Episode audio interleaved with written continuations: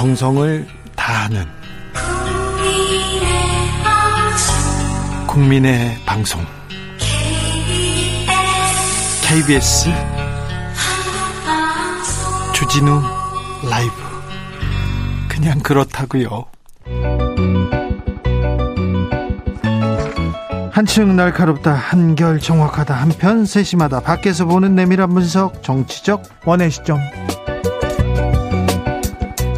오늘의 정치권 상황 원외에서 더 정확하게 분석해드립니다 최민희 전 더불어민주당 의원 어서 오세요 안녕하세요. 불굴의 희망 최민희입니다. 김용남 전 자유한국당 의원 어서 오세요. 네, 안녕하세요. 호기심 천국 김용남입니다. 네, 대선이 지금 이틀 음. 남았습니다. 그런데 국민의힘에서 우리가 8% 이긴다. 아니다. 10%다. 이런 얘기 나옵니다. 국민의힘이 유리합니까? 유리한 근거가 뭡니까?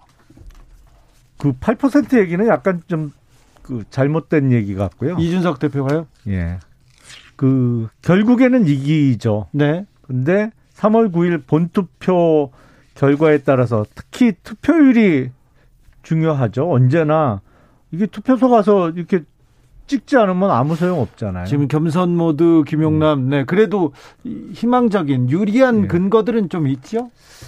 그동안 저희 자체적으로 분석한 여론조사 결과 추이를 이렇게 보면 윤석열 후보가 못 이기면 이상한 선거죠. 그렇습니까? 예. 네. 어, 뭐, 아무튼 김용남 의원은 단일화가 가장 중요하다고 했는데 음. 단일화도 됐고요. 예. 자, 최민희 의원님. 근데 왜 제주 유세를 윤석열 후보가 그만두고 수도권을 도는지 그건 이상한 거죠. 8 내지 10% 이기면 그냥 계획대로 가는 거거든요, 보통. 그래서 지금 추세상 제가 보기에는 막판 혼전 상황인 것 같고 추세선이 이준석 대표가 뭐, 뭐, 8% 이상 이긴다. 그래서 뭐 10% 얘기도 나오고 그런 상황은 아주 옛날 일인 것 같습니다. 제가 보기엔. 그래서 지금 완전히 초박빙 혼전으로 들어가 있는 것 같아서 어느 쪽 지지자들이 더 많이 투표장에 나오느냐. 특히 제가 보는 관전 포인트는 20, 30대 여성들이 얼마나 투표하느냐. 이것이 어, 선거 결과를 좌우할 것 같습니다. 윤석열 후보 제주 유세는 내일 아침에 기획돼 있고요. 내일 아침에 제주도부터 시작해서 정말로 부산, 대구, 대전, 서울 이렇게 올라오는 일정으로 마무리할 예정이고요. 어, 2030 가장 이렇게 성별로 이렇게 정치 성향이 좀 갈리는 경향이 있죠. 네. 근데 어, 지금 보면 지금 딱 이 상태에서 금요일 토요일 날 이루어졌던 사전 투표함을 까면 이재명 후보가 다소 앞선 결과가 나올 수 있겠죠. 하지만 아, 저희 쪽 지지층은 아, 워낙 그 지난 총선이나 이런 데서의 사전 투표함의 부실 관리 문제에 대해서 민감하게 생각을 하고 계신 분들이 많이 계시기 그렇죠. 때문에 네. 본투표 때 하겠다고 지금 벼르는 분들이 많이 계시거든요. 대구 경북에 예. 특별히 네. 뭐, 뭐 실제로 이번 사전 투표에서 정말 어처구니 없는 일도 벌어졌습니다만 그래서 네. 본투표 결과해서 최종적으로는 아, 윤석열 후보가 승리하지 않을까 이렇게 예상해 봅니다. 저 말씀은 정말 후보 얘기를 지지자들이 안 듣고 계시다라는 말씀을 하는 거예요. 윤석열 후보는 코로나 확진자 수가 많아지면 본 뭐 어떻게 될지 모르니 사전 투표하라고 엄청나게 독려를 했거든요. 네. 그래서 네. 저는 사전 투표율이 높은 것이 과거처럼 민주당에 유리하고 그게 국민의힘에 불리하기보다는 저는 코로나 변수가 가장 클 거라고 생각합니다. 그래서 어, 아무리 사전 투표율이 36.9%라고 하더라도 거꾸로 얘기하면 66.1%가 남았다는 거잖아요. 투표할 분들이. 네. 그래서 남아 있는 66.1%중 어, 자기 사람을 이재명 후보는 이재명 후보를 지지하는 분들을 윤석열 후보는 그 거꾸로를 얼마나 투표장으로 많이 나오게 하느냐의 싸움으로 들어간 것 같은데 그 전략은 좀 다른 것 같아요. 지금 사실 의원님이 그 보시면요. 원래는 제주유세 일정이 오늘이었는데 그 발표를 하면서 저는 정말 이상한 부분을 봤어요. 우리 안 간다. 이재명 후보도 못 갈 거다. 이렇게 얘기를 하더라고요. 네. 그래서 제가 속으로 어머 자기 안 가면 그만이지 왜 남의 당 후보도 안 간다고 저렇게 설레발을 치나 했거든요. 근데 이재명 후보는 오늘 심지어 시작 시간보다 일찍 가서 유세를 했거든요. 그래서 아마 또 급수정해서 제주를 가시는 것으로 저는 추정할 수밖에 없는데 지금 왜 그, 제주를 가고 안 가고 그렇게 중요한가요? 아니 우리는 아니었는데 갑자기 국민의힘 쪽에서 제주를 못 간다 수도권에 집중한다 하면서 이재명도 못 갈 거다 이렇게 얘기를 한 거예요. 네네. 그래서 제가 입을 대게 된 것이고요. 그거보다는 그 막판 결지 방식이 좀 다른 것 같습니다. 이재명 후보는 긍정적인 포지티브 마인드로 결집시키고 윤석열 후보는 엄청나게 입이 거칠어지셨더군요. 자, 근데요. 주말에 주말에 변수라고 할 수 있는 것들이 좀 터졌습니다. 우선 김만배 녹취록이 나왔습니다. 김영남 의원님 어떻게 보셨어요? 이거 그 전부터 3월 7일 날 뭐 이상한 거 또 이상한 짓을 벌일 거 알고 있었는데요. 그 짓은 누가 벌여요? 3월 7일 날 뭐 나올 거라고 대충 알고 있었어요. 그래서 아, 저희... 뭐또 공작을 와. 하고 있구나 그랬는데 아니 누가 공작을 하는 건데요? 아니 그쪽 민주당 쪽에 계신 분한테 들었어요. 3월 7일 날 뭐 나온다고 지난주에. 아니 누구한테 들으셨는데요? 또뭐뭐또 아니 사람을 대세요. 그 전에는 김대업을 이용해서 대업을 짓더니 이번엔 또 김만배를 이용해서 또 만배 뻥튀기 하려고 하는구나. 뭐 대충 알고 있었는데 내용 자체가 사실상 이재명 후보하고 운명 공동체인 김만배의 입을 통해서 이게 작년 9월에 녹음을 했다는 거잖아요. 작년 9월 녹취록. 뭐 대화 내, 대화 상대방도 어 전혀 이 객관성이 보장되지 않는 사람끼리 얘기를 주고 받으면서 그거를 선거 이틀 전에 딱 깠어요. 그 의도가 아. 뻔한 거죠. 그리고 내용상 맞지도 않아요. 이게 정작 아, 부산저축은행의 조사 과정과 관련해서 검찰에서 조사를 받은 조우영이라는 사람의 진술 내용하고도 전혀 맞지 않는 내용을 선거 공작용으로 만들어낸 거죠, 뭐. 저렇게 신학님 위원장은 사실 한국일보 기자 출신이에요. 네, 언론노조 전 위원장이고요. 그리고 이분이 성향으로 굳이 성향 없어요. 기자니까 진실만을 얘기하는데 굳이 얘기하면 기자가 성향이 없어요? 아예 없는 분입니다. 반노 반문 스탠스에 가까운 분으로 알려져 있습니다. 그래서 신학님 위원장한테 그렇게 말씀하시면 진짜 그건 안 됩니다. 제가 그분은 잘 아는데 진실 진실을 가장 중요하게 여기는 분입니다. 그리고 언론 노조와 관련하여서는 저는 어제 윤석열 후보가 오후 유세에서 갑자기 언론 노조를 막 비난을 하더라고요. 네네. 그래서 왜저왜 저러실까 깜짝 놀랐는데 그게 아마도 이 뉴스타파의 언론 노조 전 위원장이 윤석열 후보에게 치명적인 내용의 녹취록을 깐다는 걸 사전에 입수하신 것 같고요. 지금 그 인터넷상에 특히 여성들 중심으로 어, 억울 재명, sorry 재명, 간절 재명 이런 열풍이 일고 있습니다. 그래서 어제 녹취록은 윤석열 후보에게는 치명적이지만 이재명은 공산당 XX다. 본래 이게 법조인들 중심으로 천하동인을 18호까지 만들어서 가입시키려고 했는데 이재명이 난, 난 X인데 정말 3,700억 원을 미리, 미리 회수한다고 하니 아무도 가입을 안 해서 내가 이렇게 다 하게 됐다. 이런 내용까지 있거든요. 그리고 결정적으로 윤석열, 어, 김만배 누나가 사준 집이 이재명 후보 아버지 집이 아닙니다. 윤석열 후보 아버지 집을 김만배 누나가 사준 거거든요. 네.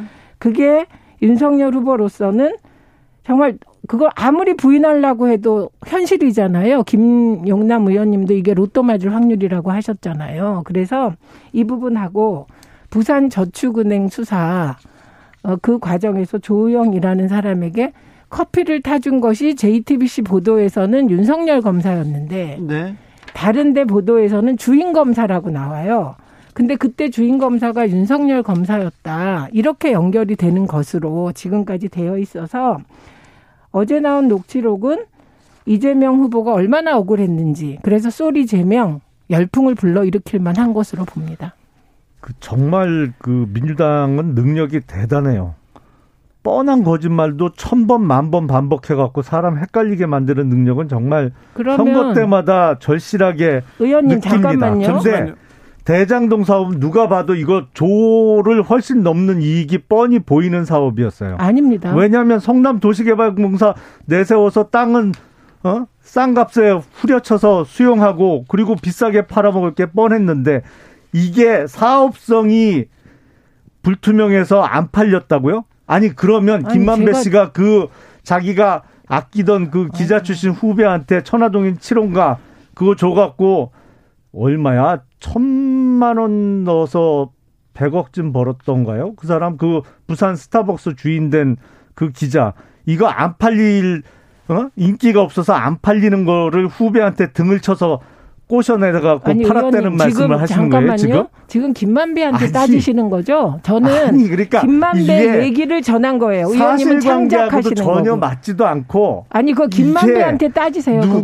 그건. 봐도 정말 아, 속된 표현으로 대박이 나는 사업이었을 뿐만 아니라 윤석열 후보의 부친 집은 그거 원래 22억을 꼭 받아달라고 윤석열 후보의 여동생이 부동산에 내놓은 거 3억 깎아서 19억에 산 게 뭐가 어쨌다는 거예요. 아니 그 잘 팔리지도 않은 정말 집을 어? 트집을 아니, 잡아도 그 웬만한 걸 트집을 잡으셔야지. 이걸 왜 트집이라고 합니까? 그러면 유- 그 김만배 누나가 사준 집이 이재명 후보 아버지 집 아니죠? 윤석열 후보 아버지 집인 거 맞죠? 예, 이거면 충분합니다. 그리고 의원님도 인정하셨듯이 로또 맞을 확률로 김만배 누나가 샀다고 그리고 그렇게 어제 말씀하셨잖아요. 김만배 녹취록은 부산저축은행 부실 대출 수사를 수사를 지금 박영수 그리고 윤석열이 나서서 무마했다 이런 얘기가 나오는데 이 부분에 대해서는 어떻게 보세요, 김영남 의원? 일단 당사자인 조우영이 검찰에서 조사받은 내용하고 전혀 맞지 않잖아요. 김만배의 녹취록 내용이. 일단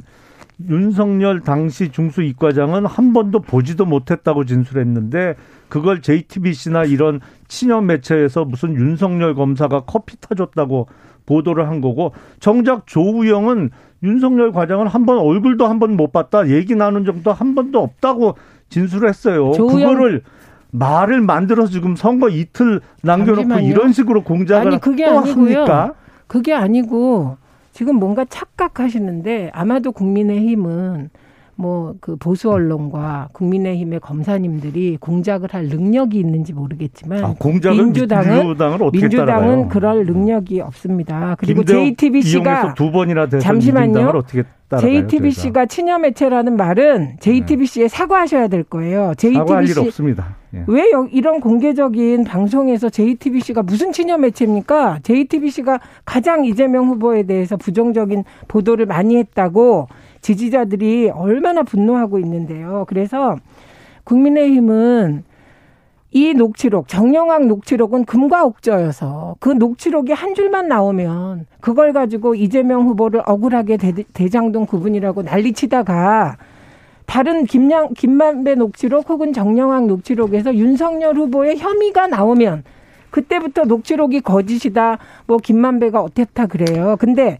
그거는 아니 김만배 부리지 마시고 김만배 녹취록이라는 게 따지세요. 언제 이루어진 대화예요? 그게 그게 작년 김만배한테 9월이죠? 따지시라고요. 작년 그거를 왜- 9월에 이루어진 대화죠. 네. 아니 제- 작년 9월에는 이미 언론 매체를 통해서 대장동 사업과 관련해서 김만배의 실명이 다 거론된 이후에 어, 이 그래서, 대화가 이루어진 그래서 것이죠. 문제가 안 된 거예요. 그게 왜냐하면 아니 김만배하고 이재명 후보는 운명 공동체인데 이미 어느 정도 사건의 실체가 심야하게나마 세상에 알려지기 시작한 이후에 이재명 후보가 잘못되면 더 크게 당할 수밖에 없는 김만배 입을 통해서 그것도 상대방이 녹음을 하는지 알고 대화를 나눴는지조차도 확인 안 되는 걸 갖고 지금 우기시는 거예요? 아니 건영- 제가 우기는 게 아니라니까요. 김만배한테 가서 따지세요. 그건 근데 김만배가 얘기한 윤석열은 형이 가진 카드면 죽어.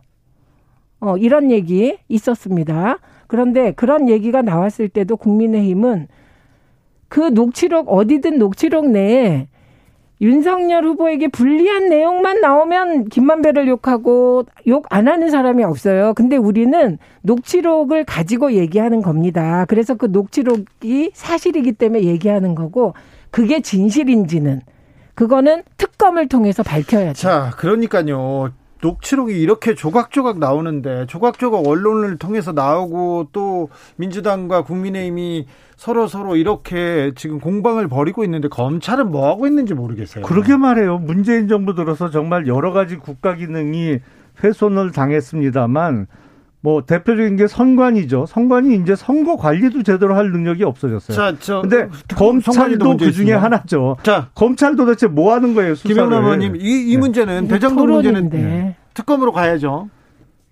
특검 정권 해야죠. 바뀐 다음에 특검 가야죠. 정권 바뀐 다음에. 예. 네, 특검 해야 됩니다. 그렇죠. 당연히 특검 왜 특검 아니 아니 잠깐만요. 정권 바뀐 다음에 특검하는 게 아니고 정권 재창출이 되어도 특검해야 됩니다. 네. 이거는 어, 정권이 바뀌든 안 바뀌든 특검해야 됩니다. 왜냐하면 저는 윤석열 후보가 모 일보와의 통화에서 특정 검사를 지칭하며 이 사람이 왜 서울중앙지검장 되면 안 되는 거냐라는 말을 했어요. 네. 저는 지금까지 대권 후보가 특정 검사, 자기 개파의 검사를 지목하면서 아주 중요한 요직에 그 사람이 가면 왜 안 되냐 이 말 하는 거 본 적이 없거든요. 그런데 만약에 이게 특검하지 않, 않잖아요.